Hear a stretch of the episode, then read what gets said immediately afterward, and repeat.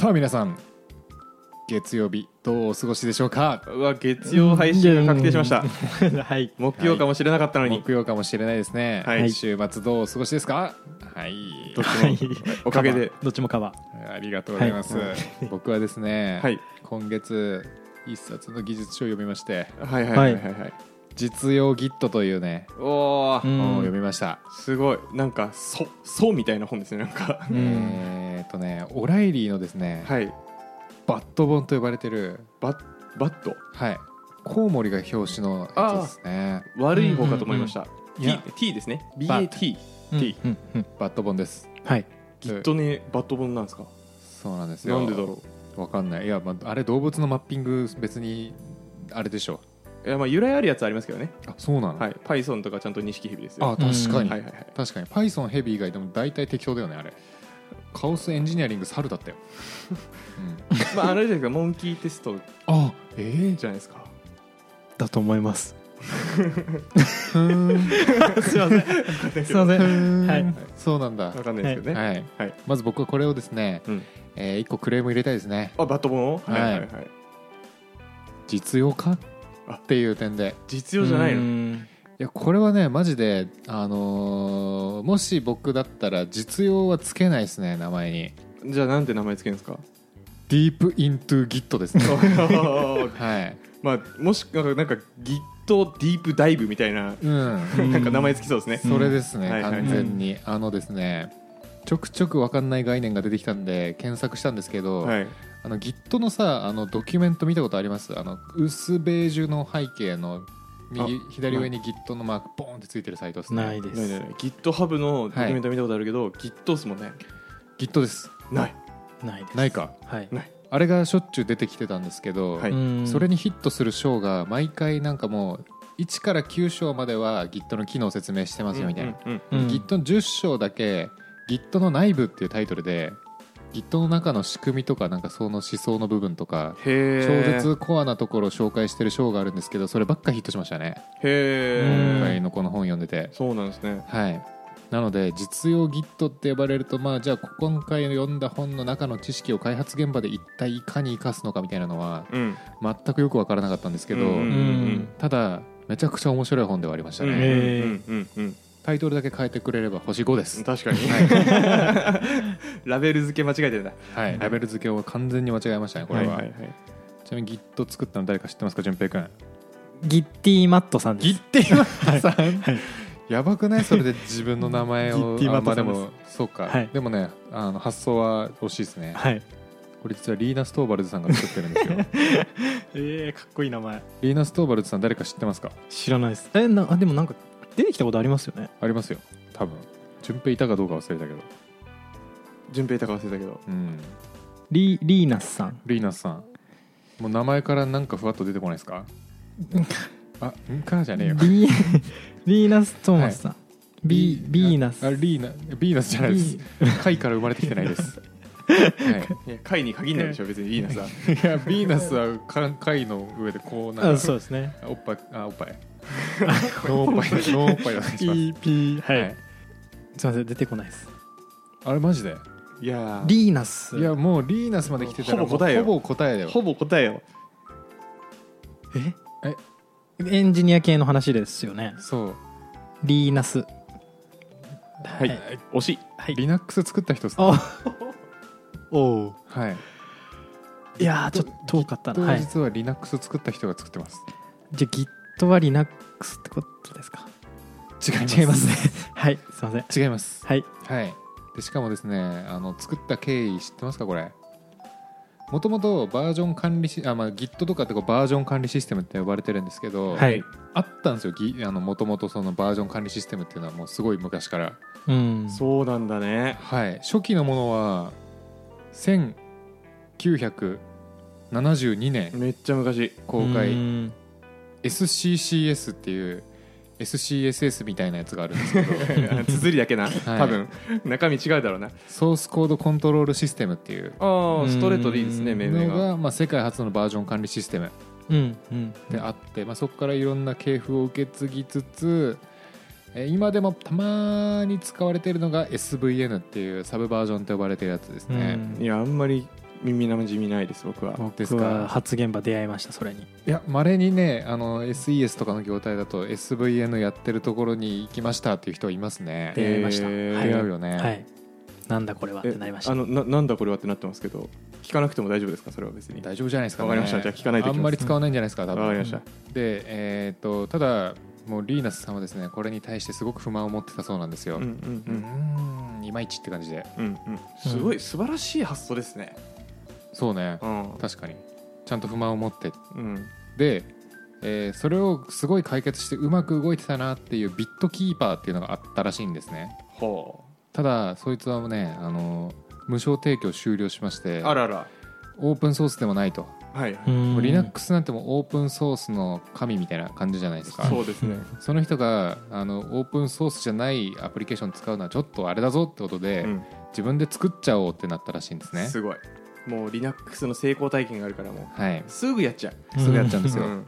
でなんとですね Git10 日ぐらいで作ったらしいです。出たよそういう変態エピソーやドばくない？J ユニットに続いてるよ結構。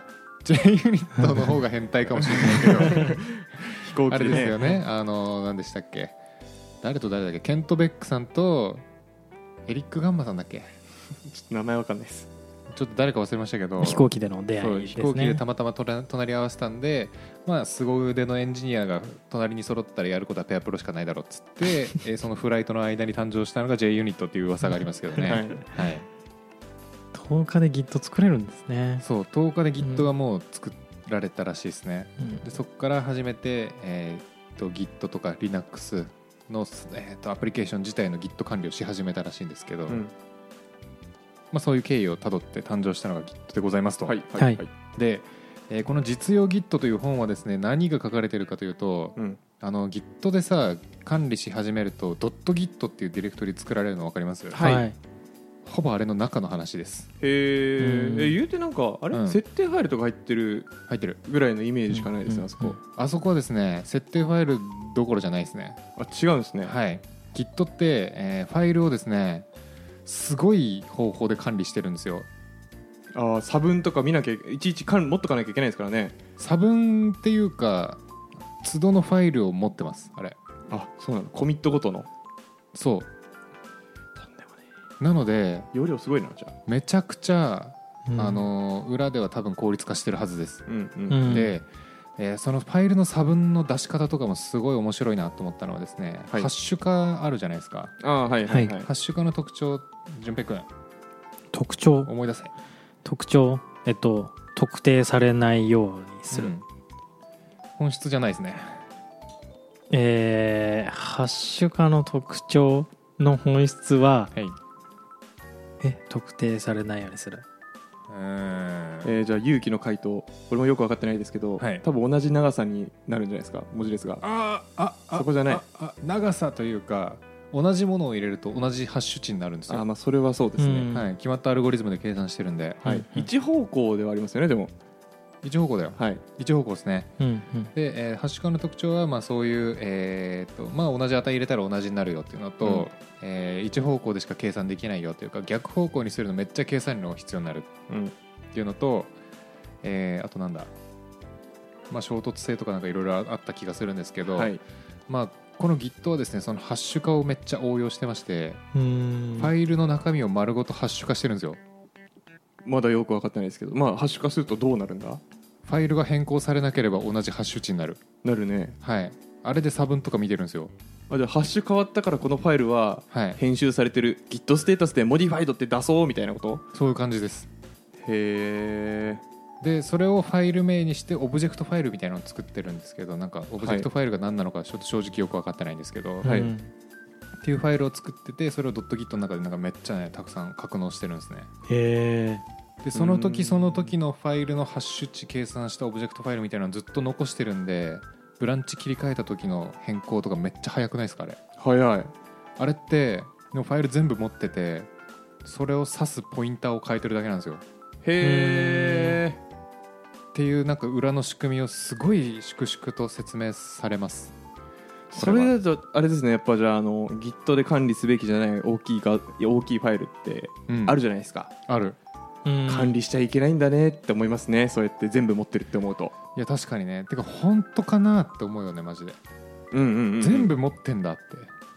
本当なんだね。だってうん。Git ログとか見るとさとんでもなくログ出ません？出る。コミットログ。出る出る出る。全部持ってるってことでしょ？そう。本当？あでもまあさすがにあの計算してハッシュ計算して同じやつはうん。2つとかじゃなくて多分1個にしてるんでしょうけどね。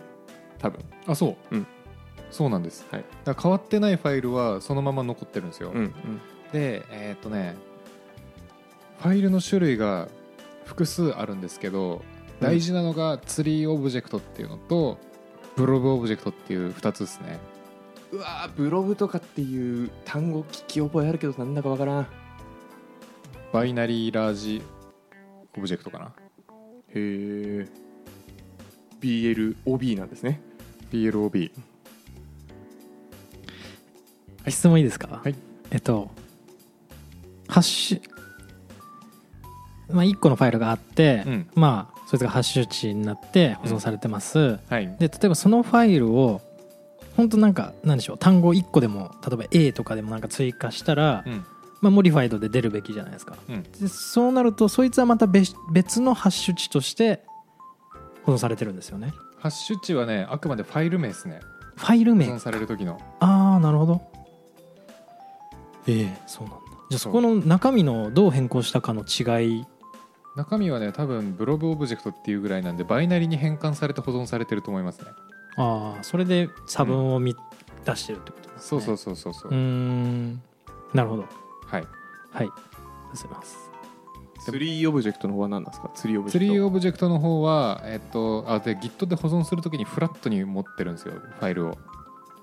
うーん。で、え2種類のファイルがあってそのブロブオブジェクトっていうのがファイルをハッシュ化してファイル名にして中はバイナリーになってるよっていうファイルで、うん。ツリーオブジェクトっていうのは、えーこの時のコミえっ、とねこの時このディレクトリにこのオブジェクトがあったよっていう情報を保存してるオブジェクトですね。へえはいはいはいはい。でツリーオブジェクトの中にもツリーみたいなのを載せることができるんではい。へああいうファイルシステムの構造をキープできてるみたいな。えでファイル名のハッシュ値とかあれ中身を読み取ってるだけなんでどこにあるかとか気にしてないんですよ。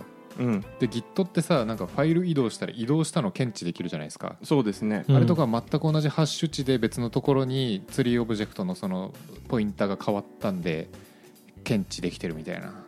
うんうんうんうんうんうんっていうね中身の仕組みがああってですねあのこれをまあちょっとこの後も永遠と続いていくんですけどはい。ちょっとそれをここで説明するのは全く意味ないなと思ってるんで、まあまあ実践ではないですからね。うん。はい。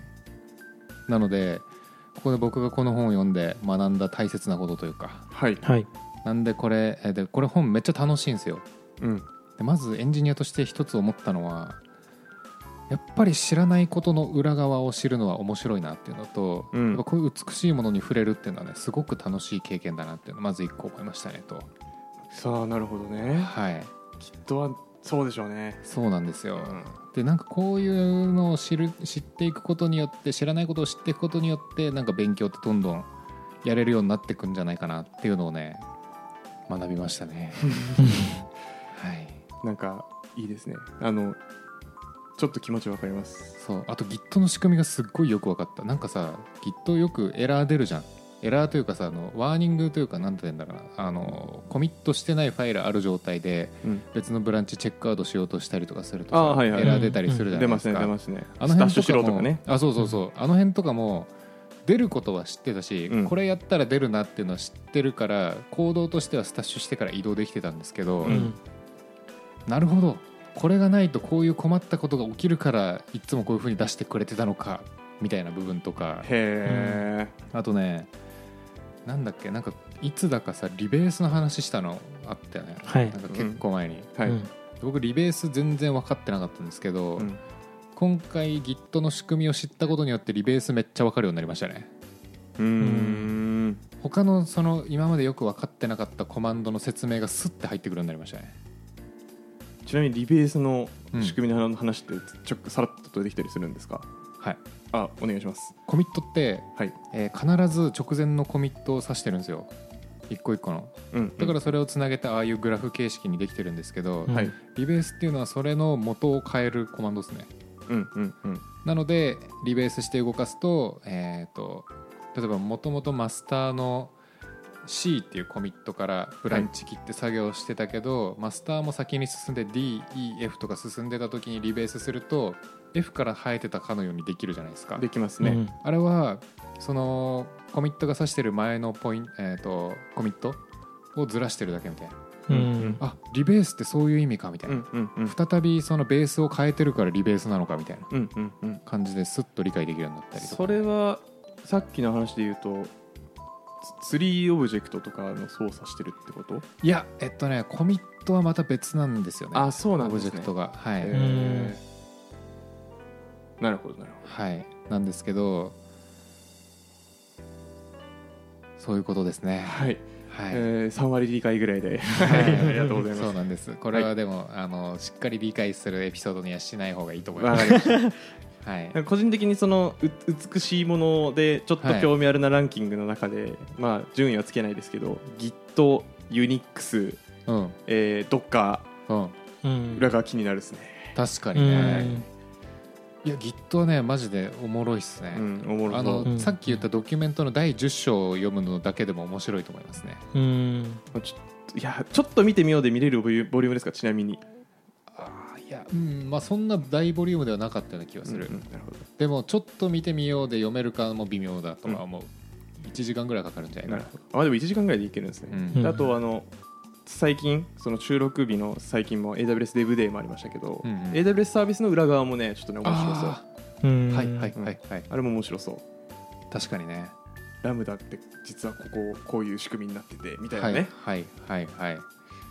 ダイナモとか裏側知りたいわ、うんうんうんみたいなのもありますね、はい。まあ、裏側知ると楽しいよっていう話でした、ありがとうございます、うん。じゃあアフターお便りいきますね。アフターお便りコーナー。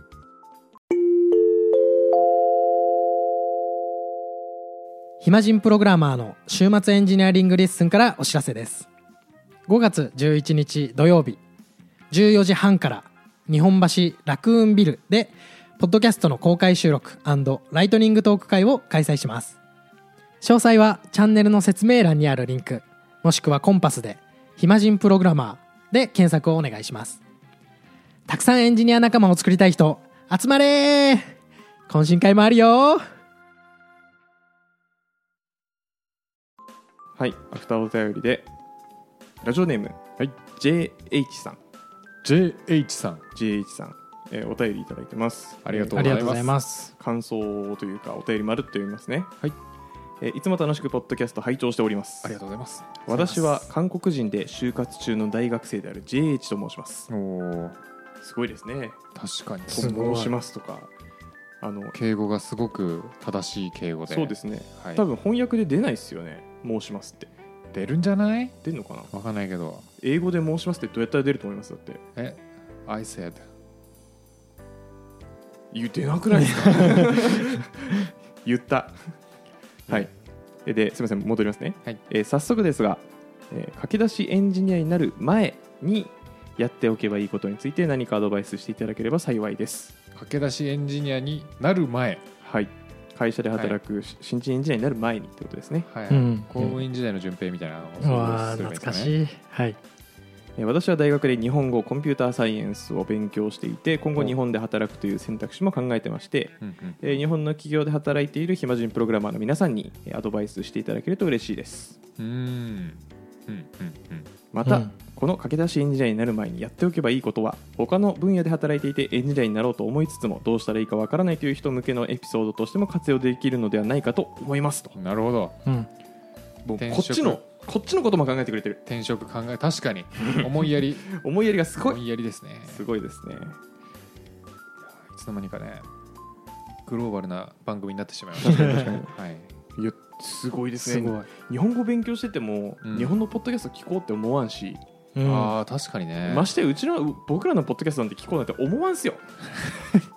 もっとあるよもっとあるな、うんもっとある。あまあ、でもジャンルがあのコンピューターサイエンス学校でやってるからっていうのはあるのかもしれないですね、うん。真面目ですね、うん。まあありがたいですね。本当に。ありがとうございます、ではい。はい。何かありますかっていう。あまあじゃあ僕からでいいですか？どうぞ。どうぞ。駆け出しエンジニアになる前ですよね。僕がその公務員だった時って考えると僕は本当に何でしょう。駆けいきなり駆け出したみたいな感じなんでその全く勉強せずエンジニア業界に入ったんですよ。でうま、く入れただけでうん。あの、まあ、普通の人は多分なんかこうオンラインみたいなうん。オンラインじ授業コースみたいなので、なんかこう多少やっぱエンジニアの勉強してきてると思うんですよ。うん。でそれはやっとくべきだったなっていうのはすごい思います。えーちなみに何で思ったんですかそれ？もうやっぱりそのまあ研修研修っていうか新しく入った会社 IT で入った会社で研修があったんですけど、うんうん。えっ、とまあやっぱそこでの吸収のレベルがやっぱ全然違いますよね。そのそれをやった人とやってない人だと。でまあそのオンラインのそれなんてまあ多少お金払えばいくらでもできると思うんでそこでのその今後一生使っ一生か分かんないですけどまあうんうん仕事にしていくって考えた時にまあなんか土台作りとして自分で勉強しておいたら、あのこの先先が楽だったなっていうのはすごい思うんで、うん。悔しいなと思ってます。悔しかったなと。ちゃんとやっますあそこでやってればよかったなっていうのはすごい思うんでまあでもうん。もう大学の時からコンピューターサイエンスとかっていうのでそこら辺のあれはあるとは思うんですけど、まあ確かにね。はいなんかその軽くどういう系のエンジニアかも分かんないですけど、うんまあなんかアプリケーション作るぐらいのはなんとなくその講座通りやっていけば多分できると思うんで、うん。それぐらいそれをやっていけばよかったなって思うのでまあ時間あればうん。やってもらったらいいかなと僕は思いましたはいそんな感じですなるほどねはいありがとうございます。ありがとうございます。もうなんかそのさっきのごめんなさいあのもうはい。悔しかったなっていうのがもう、うん。頭に残りすぎて。悔しい思いしてますね。いやあの多分普通後悔って言うんですよそれは。そうだね。うん。なんか悔しかったな言わないんだよね。確かになうん。はいはい。ありがとうございます、はい。のりさんいきます？僕いきます？いや僕がいいです。いいです。あどうぞ。僕がいいです。譲ります譲ります。なぜならちょっとあれなんで自信ないんで。わかりました。はいそうですね、まあ、今学生っていうことだったんで、はい。うん。僕学生時代に1個だけ後悔してることがあってですね。おお、うん。インターン行っとけばよかったなってめっちゃ思うんですよね。まあうんうん。インターン行け、うん。うんインターンに行け。それです、うん。でなんでかっていうと、まあ、僕就活めっちゃ適当にやってたんですよ大学の時も、はい。あれこの話しましたっ時けも。はい、うん。あしましたあのサイト検索して上から受けていくみたいな。あそれ転職の時じゃないですか？あはいはい。就活の時のやつですね。あれ就活の時もそうやってやってなかった？いや大学の時はねそれではない。あそうまた別の適当さが。あれはあの時は、あのエージェントに登録して、はい。紹介される企業全部受けに行ってその中で内定もらった中から決めました、あはい、言ってたよね言ってなかったよね。言ってたかもしれないな、ははいい。はい。で、まあ、要は社会のこと何も知らないままあの就活していたわけですよ、うんで人で決めたんですね僕はそのなんか面接だったりとかうん。説明会の中で、うん。あなんかここの会社の人たちちょっといけてるなみたいな、うっうんていうので決めたんですよ。で実際たまたま良かったんですよ。その会社行って良かったなと思うんですけど、うん。他の内定もらってた会社にもしたまたま入ってたらめちゃくちゃ後悔したんじゃないかなってあの失礼ながら思ってまして、失礼ですね。はい、でもそういうのってあの一回社会に出てから見える景色と、うん。あの学生の時に見える景色全然違うなって思うんですよね、うん。でもなんか実際に実務詰めるインターンとかやってたらなんかその辺の発想を先にちょっと社会人チラ見えすることができる気がするんで、うん。うん。うん。うわあこれやっとけばよかったってずっと思ってるんでもうインターンにやってきた学生にはみんな言ってますね、まあ、インターンに来た学生なんでインターンやってるんですけどうんうんうん本当の学生の時インターンやっとけばよかったわって言ってますね、キモ俺俺キモ。それはでもめっちゃわかうるるせえなって思って思われてるかもしれない。やばいじゃん。やっとるわって。キモじじいじゃん。やばい。俺の時はなーって。ねやばいね。あそういうのとこから始まるのか。言うのやめよう。だってもう来てるんだからインターンに。そうね まあでもめっちゃわかります、うん話それもあります。のとっかかりとしてはいいんじゃないですか。うん。そうですね、まあ、なので僕は学生時代っていうことであるのであればインターンに参加していろんな企業を見るっていうのは大事かなと思います、うんうん大賛成。うん。うんいやーあの僕もですねうん。のりさんと一緒です。あ一緒なん？はい。おーおーおーおインターンですね。あインターンなんだ。インターンだと思います。えカイチ行ってたちなみに？僕は行ってないです。ああそうなんだ。はいあの僕の会社とかだと、えっと、海外から来てる人もいるんですよ。はいはいで海外の人向けのインターンやってるのかな？まあやってると思うんですけど、うん。まあ、こんなに日本語も上手ですしね。うん。で何やったらいいでしょうかっていうところに課題感を持ってるのであれば、はい、うん。えっと、実際に行ってみるとああこれ足んないわって思うことあると思います。あおーなるほど。でえっと多くの人は多分技術力足んないなって思うことは多いかもしれませんが、うんうんまあ、その韓国の方でで日本の会社合うかもまあよくわからないですし、ううん。んえっと、実際行ってみたらあもっと日本語勉強しなきゃかもしれないしうん。技術勉強しなきゃなのかもしれないし、まあ、なんかそういううん。日本人と働くっていうところで見えてくる課題があるかなとはいはい、うん。思います、本当に。うんうん。で別にねあの海外で働いてる人めちゃめちゃいっぱいいるのでうん。そこもケアしてくれる会社はいっぱいあると思うんですけどね、うん。うん確かに、はい。まあ、なんか実際飛び込んでみるっていうところが多分うん。学生のうちにできることはい、かなと僕も思って気まずいなと思いながら話聞いてました。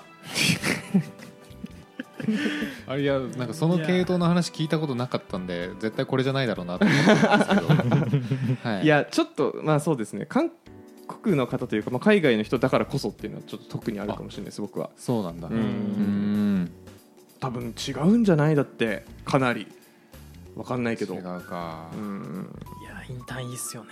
インターンいいね。インターンいいよ本当に。えでもさ本当に我々世代の時ってさインターン行ってる人マジでごく一握りじゃなかった？まあそうですね。なんかあんまり周りにいなかったんだけど。そうなんですね。いなかった。今さすっごい比率で行ってるらしいね。えそうなんですか？って聞くけどね学生の子たちから、そうなんだ、ん。えインターンってでもあんま行かなくないみんなって言ったらいや結構半分ぐらいの人行ってますよみたいな。えそんなに？と思って。そうなんだ。半分。え多すぎじゃない？そんないるんすね。盛られた？盛られた？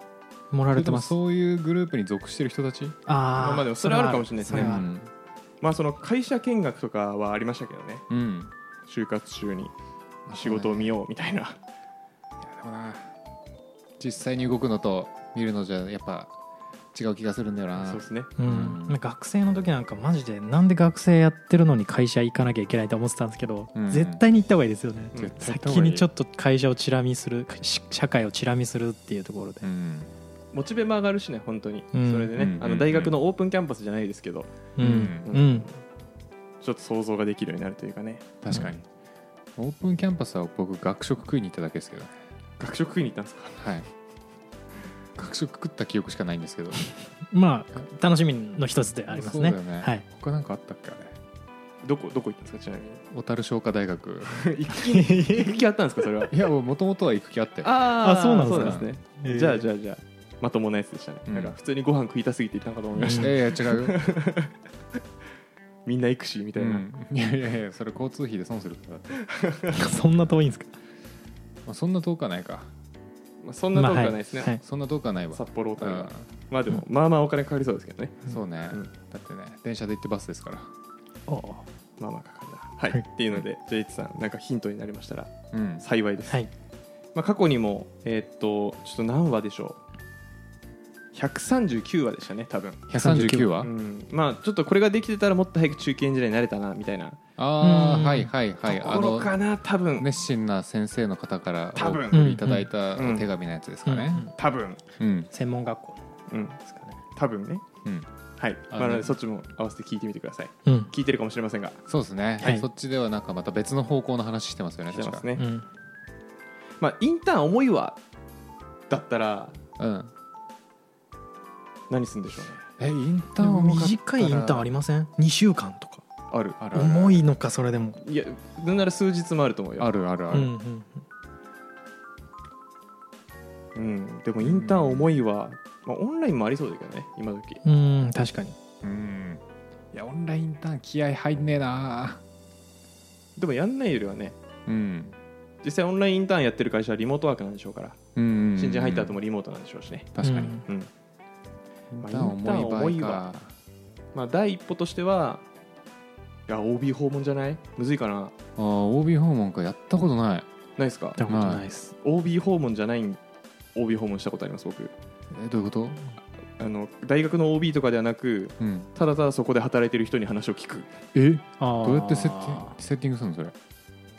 会社の前で見張って筋肉で捕まえるの？違います。違います。話させろ。えっと僕が一回やったのはうん、Facebook とかで会社名書いてる人ってうんうん結構その会社に所属してることを誇りに持ってるんですよ。うんおお。確かに。なんで、はい。その人にその会社の話聞きたいって言うとはいはいは応じてくれます。いそうなんだ。割と。うん。えあ待って。今記憶蘇ってきた。俺それやって無視されたことありますね。まあまあまあメッセージの方が多いですよそれは。だって怖いっすもん普通に。だよね。うんうん。まあとかねそういうのでねメッセージ送ったりとかすると,、うん。えー、と結構返してくれる人いるといると僕は思ってます、うん。まあ、って言ってもあの半分ぐらいだと思いますけどね。うんうん言うても。うん一発目で心折れたんで一回しかやってないですね。まあありますよね。はい。はい。っていうのをやってみてください。はい。はい。はい。じゃあ締めますか。はい。それでは「ハッシュタグ暇人プログラマー」でツイートフィードバック募集してますので、はい。えーお願いします。はい。お願いします。ご感想ご意見はたまた質問などなどうんたくさんのご応募お待ちしております。まあご応募というかツイートですね。投稿というか。はい、うん。僕らのモチベーションになりまなりますのでお願いします、はい。お願いします。であとは説明欄にある Google フォームから質問とかトークテーマ何かありましたら、えーどしどしお願いいたします。お願いします。はい。では今日は実践 Git とお便り紹介でした。ありがとうございました。ありがとうございました。バイ。バイ。バイ。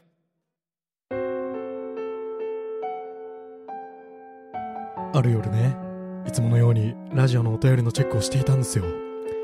そしたらね夜なのにねお便りの通知がねポーンポーンってなってねこんな時間におかしいなおかしいなおかしいなと思ってリスナーも寝てる時間のはずなのになって思ってメールフォルダ開けたらねうわ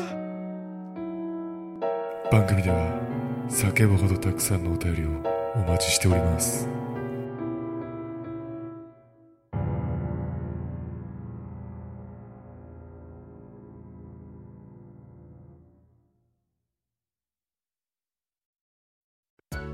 暇人プログラマーからお知らせです。暇プロメンバーとメンタリングしたい人を募集します。どうやったら中級エンジニアになれる？悩みを相談したい？などなど相談内容は何でも OK です。メンタリングを通じて何か気づきを持って帰ってもらえるように頑張ります。エピソード説明欄の方ではなく番組説明欄の Google フォームから日程を選んでお申し込みください。料金はもちろん無料。各日程先着1名なのでお早めに。